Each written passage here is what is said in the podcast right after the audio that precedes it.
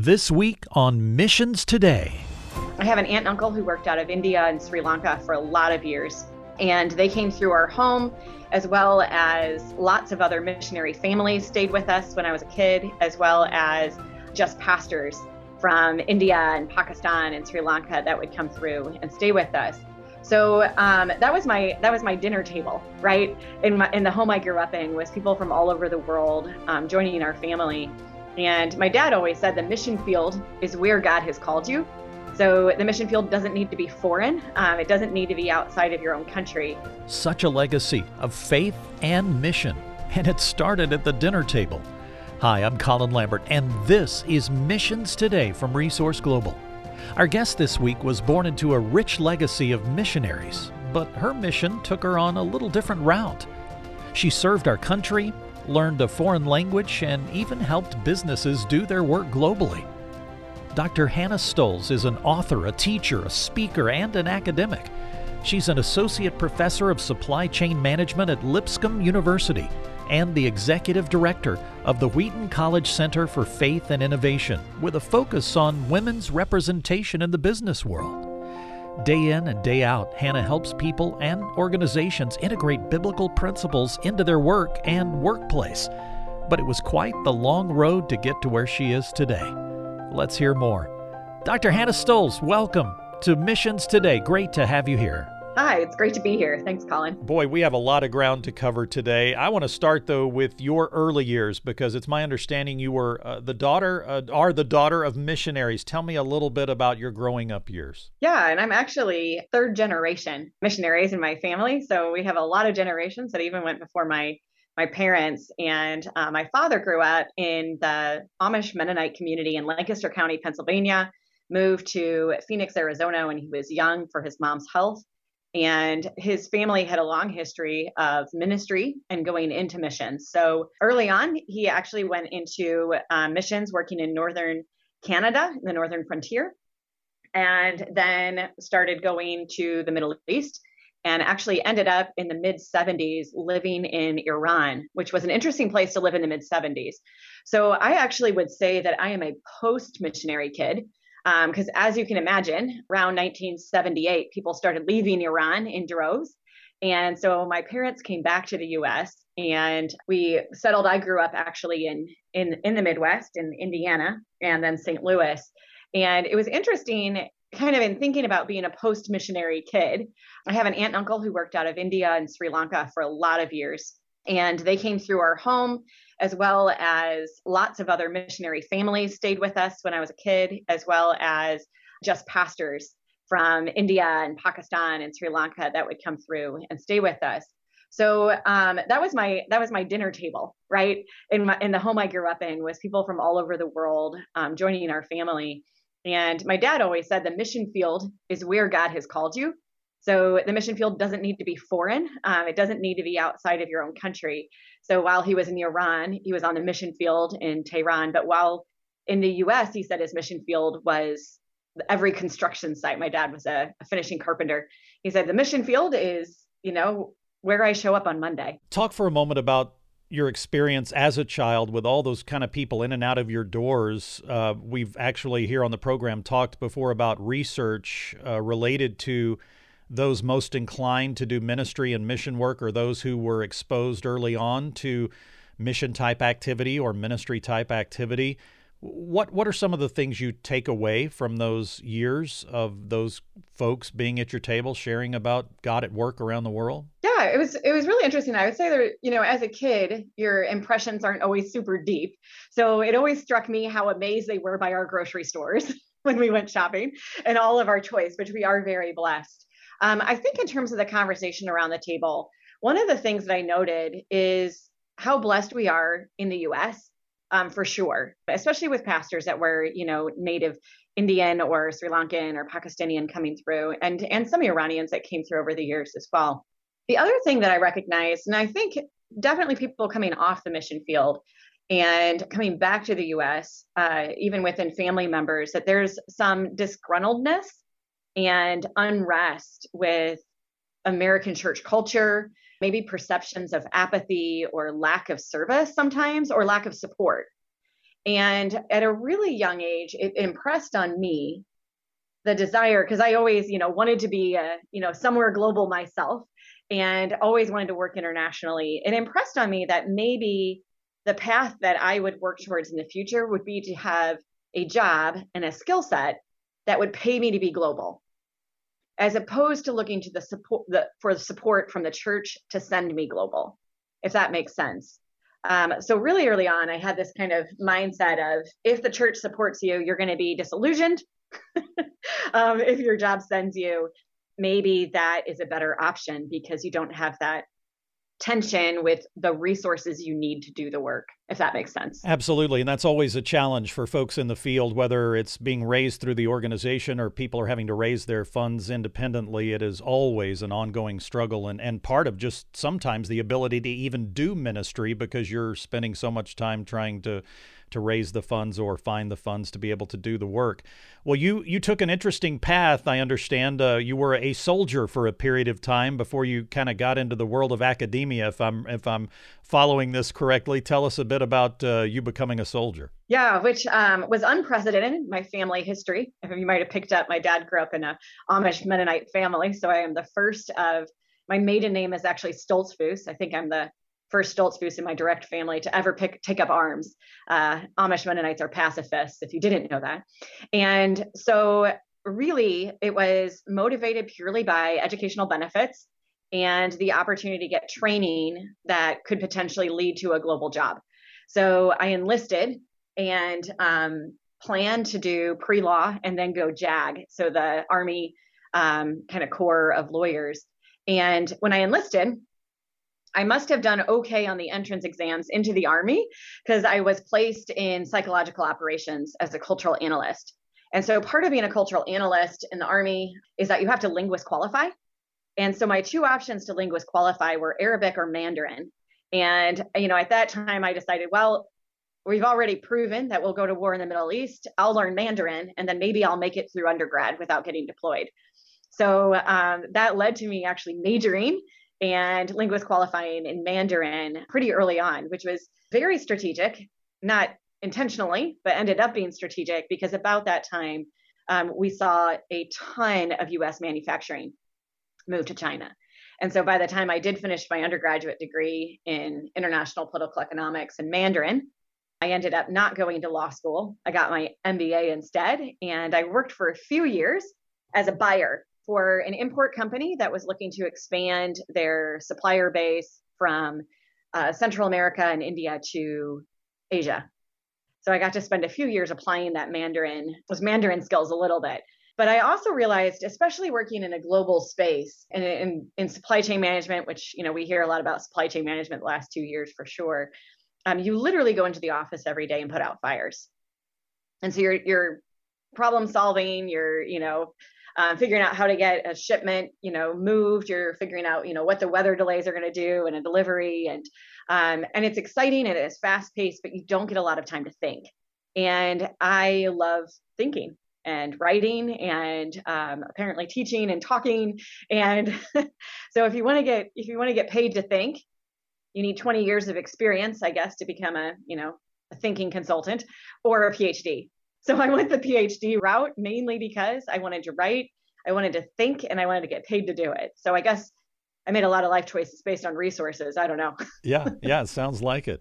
We're going to get to those resources a little more in just a moment. I want to ask you about just your thought process before you headed into the Army, during the Army, after the Army. You said early on there was this desire to be able to do some international work, to make sure that there was funding for it. Did you have in mind from the beginning mission or faith as part of that? Was that part of your mindset? Yeah, actually early on, we know very little about anything in the world, right? Especially when it comes to global. So early on, I always wanted to serve people globally and to be a resource. And I didn't have a very theological articulation for it, but I knew that I wanted to do something international where I could help people. And it was missionally oriented, but not in the traditional mission sense. So I think I was like, bam, the business's mission and the bivocational mindset, even before those were trendy. And so I always imagined that I would get a law degree and do something in humanitarian law. That was what I imagined doing. I had no idea how hard that field was to get into or what that would look like education-wise. And then as I went into the military and, did some, actually have multiple job qualifications there, really thought I would go Foreign Diplomacy Corps and maybe work in that space. And then God has a really, maybe not funny, maybe it's a sovereign way of directing our paths. And it was actually through the Army that I got my MBA. I was in public affairs about 4 years in. I was in a public affairs detachment, and I had a first sergeant that said, "Hey, I think you still have some educational funds available. Why don't you get an MBA? You can probably do it for free." And so that was, the mindset in choosing, like I could go into debt for law school or I'll get an MBA. And I got into the MBA program, and I had always thought about marketing in the consumer space. I hadn't thought about the business to business transactions and how global business is now. Everything, and if you go to the store and buy something on that product at some point in time was somewhere else in the world. And I was just fascinated by the fact that in business, you get to build relationships. You can be in an entry level buying job and go in every day and talk to people all over the world.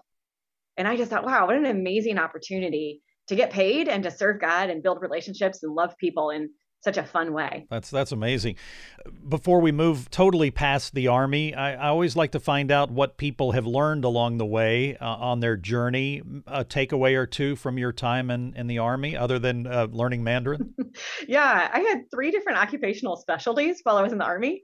So I started off as a cultural analyst, worked in ordnance, so I actually ran explosive warehouses for 2 years, and then I qualified as a broadcast journalist. And one of the things, I grew up very booky. So, book smarts, good student, not athletic. And, the first 2 nights of boot camp, I'm pretty sure I cried myself to sleep. Like, what have I gotten myself into? But the amazing thing about the Army for me, first of all, I realized I can put myself way outside of my comfort zone. And even if I'm not great at push-ups or running or, having a rucksack or, marching for hours and hours on end. In any situation that you're in life, God has uniquely gifted each of us specifically. And I realized that even in situations where I might not be the most athletic, there's other ways that I can actually flourish. And for me, a lot of it came down to the fact that I grew up in a really great home. My parents weren't like, harsh disciplinarians, but I grew up in a really secure home. And I realized that maybe because of that, maybe personality, I don't panic when there's chaos all around me. And it gave me a lot of confidence in going into situations that are really distant, really uncomfortable, and being able to navigate that situation without kind of losing my sense of self. And the Army definitely taught me that, because there were lots of things I did in the Army that I was very uncomfortable with, like jumping out of helicopters and, sleeping in the field and all the different things that you do. And it really taught me that you can flourish even if you're completely outside of anything that you're comfortable with in life at all. Yeah. It's amazing what we actually can do as humans sometimes if we're pushed to limits. And certainly you would see that in the Army. What led you into academia and how did that start? And what was your mindset going into academia? Yeah, I actually had taken, some time off. My kids were really little. And while I was in my time off zone, I started teaching adjunct at night. If you had babies or toddlers, they're not, they're adorable and cute and lovely, but they're not conversationalists for sure. And so I needed some intellectual outlet, I guess. And so I started teaching for a local college. We lived in the Chicago suburbs at that time for Judson University. And in the classroom, it was super intimidating. I was like in my mid-20s and I was teaching adult continuing education. So I was like the youngest person in the room by a good 10 years. And, just realizing that how much fun it is to kind of take ideas and put them in together in ways that people can apply them in their lives that are useful. And I just love that. I love that journey of like reading and learning and then putting it into practice. And one of the things I realized in adjunct teaching was that I didn't want to teach somebody else's textbook. Like if I'm going to teach, I want to be an expert. And I want to write the books. I want to know the literature myself, as much as I can. And so we kind of hit a point where, first of all, adjunct teaching doesn't actually pay. And so I was teaching more and more classes. My husband was finally like, this is more of an expensive hobby. Maybe you should do this for a career, and maybe you should get a PhD. And so when my kids were 10 months and 4 years old, I started a doctorate in logistics, which is just a crazy thing to do looking back on it. Wow, well, that's incredible. And obviously you have come a long way in your engagement with global supply chain management conversations about wisdom-based business and women in business. And I want to touch briefly on all of those before we run out of time. Talk for a moment about your thoughts behind your wisdom-based business process and specifically what you're trying to accomplish with both purposeful and profitable business ideas. Yeah, thanks, Colin. And I actually think this question kind of overlaps all the things that we're going to talk about, that wisdom informs us in how we view profitability and women in some ways. So if you don't know, wisdom literature in the Bible is a specific group of books, so including Psalms, Job, Proverbs, Ecclesiastes. And they were books that were recorded by court scribes to record best practices in the land. And, you know, it's David's court, it's Solomon's court. So we know that these, you know, courts were both practical, but also spiritual and religious, that it was, you know, if you read Proverbs, it's what's right and wrong and how do you discern it? And that is at its core what wisdom is. And what I love about wisdom literature, before I started my PhD, actually, I was at a Bible study. It was a women's Bible study. They were reading Proverbs 31, because that's what you read to the women at most churches. And I was listening to the passage, and I didn't have the supply chain language yet for it, because I wasn't an expert in supply chain management at that point. But as I was listening to it, just with the soldier and MBA background, I kept thinking to myself, man, I get that she has a husband and kids, but not much of the activity in this passage has anything to do with domestic life. It's all marketplace. She's sourcing raw materials. She's transforming goods. She's like, it talks throughout the passage. She's like expanding her portfolio. It's profitable. She's blessing the poor with it. Her servants are happy, her employees, you know, and I'm like, I just really think there's more to this. And so I really spent 8 years thinking about Proverbs 31. And when I finally landed at Wheaton College, I had the opportunity to do a master's in Bible. And I certainly don't think you need a master's degree to read the Bible and have God speak to you through it. But in that journey, really realized that wisdom literature personifies wisdom as Lady Wisdom, this woman in the ancient Near East, and opens with Lady Wisdom, compares her to Lady Folly, and then closes with Lady Wisdom in Proverbs 10 through 31, which is an A to Z acrostic standalone chapter in the Hebrew Bible. And what I see in wisdom literature is that it's not just ancient practices for 3,000 years ago.